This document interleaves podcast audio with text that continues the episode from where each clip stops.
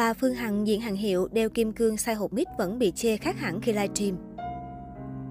Mỗi lần xuất hiện, bà Nguyễn Phương Hằng đều lồng lộn có cả một ekip hùng hậu để tân trang làm đẹp nhưng vẫn bị chê.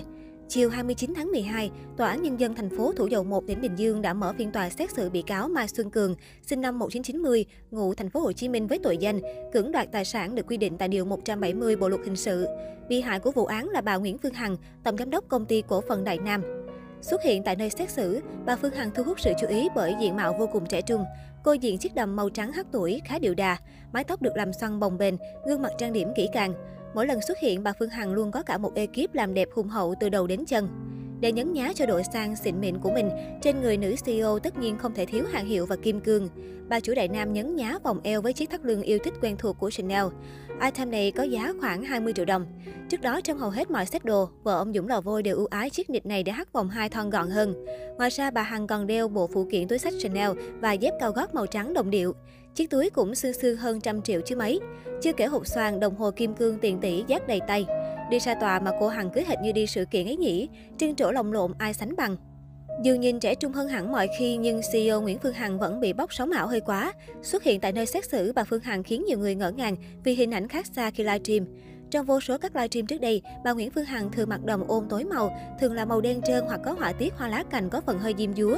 Lựa chọn này được cho là khôn khéo vì có thể mang đến sự quyền lực, tôn khéo những bộ trang sức kim cương sai hộp bít lại không khiến vóc dáng người phụ nữ này thêm phần đồ sộ. Tuy nhiên, qua một số hình ảnh ít ỏi xuất hiện tại phiên tòa hôm qua, bà Phương Hằng lại rất khác. Dù đã đeo thắt lưng để định hình vòng 2, nhưng rõ ràng nhìn nữ CEO kém thon gọn trông thấy vì hàng loạt phần bèo nhúng trên váy. Chưa kể do chất liệu, bộ đầm trông khá nhăn nhúm, thiếu lịch sự khi bà Phương Hằng tham dự phiên tòa. Một chi tiết khác cũng khiến nhiều người để ý là mái tóc và gương mặt của streamer lớn tuổi nhất Việt Nam. Thay vì búi, bà Phương Hằng chỉ đánh phòng chân tóc tạo độ dày, đồng thời uống xoăn lơi khá trẻ trung. Gương mặt trên livestream nhờ filter cũng được bóp lại cho thành vi-lai. Tuy nhiên phải công nhận rằng, khi nhìn sang những bức ảnh không có filter mới thấy, dù ở tuổi ngũ tuần, nhưng làn da của nữ CEO vẫn khá mịn màng, rất ít nếp nhăn. Trở lại với phiên tòa xét xử của bị cáo Mai Xuân Cường, xét hành vi của bị cáo và được bà Nguyễn Phương Hằng xin giảm nhẹ hình phạt, Hội đồng xét xử Tòa án Nhân dân thành phố Thủ Dầu Một đã tuyên phạt bị cáo Mai Xuân Cường một năm tù treo và hai năm thử thách. Mai Xuân Cường được thả cho về ngay tại phiên tòa. Sau phiên tòa, trong livestream của mình, bà Nguyễn Phương Hằng cũng cho biết đã xin hội đồng xét xử giảm nhẹ hình phạt cho Cường vì thấy thương hoàn cảnh khó khăn của anh ta. Đồng thời, bà Hằng cũng không yêu cầu Mai Xuân Cường trả lại số tiền chiếm đoạt và hứa sẽ tặng Cường 20 triệu đồng để Mai Xuân Cường có chi phí trang trải cuộc sống. Cường giống như con tôi, cậu ấy có hoàn cảnh rất tội nghiệp và rất thương ba mẹ. Có thể Cường bị xúi dục nên mới có hành vi nông nổi như thế, bà Hằng nói trên livestream.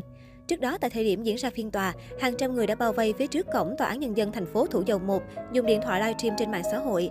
Lực lượng chức năng được huy động đến để bảo đảm an ninh trật tự. Nhiều người không thể vào bên trong tòa án. Ghi nhận của phóng viên, một người đàn ông khoảng 40 tuổi bị đám đông vây đánh khi lỡ có lời nói không tốt đến bà Nguyễn Phương Hằng. Người này sau đó được lực lượng công an hỗ trợ ra về.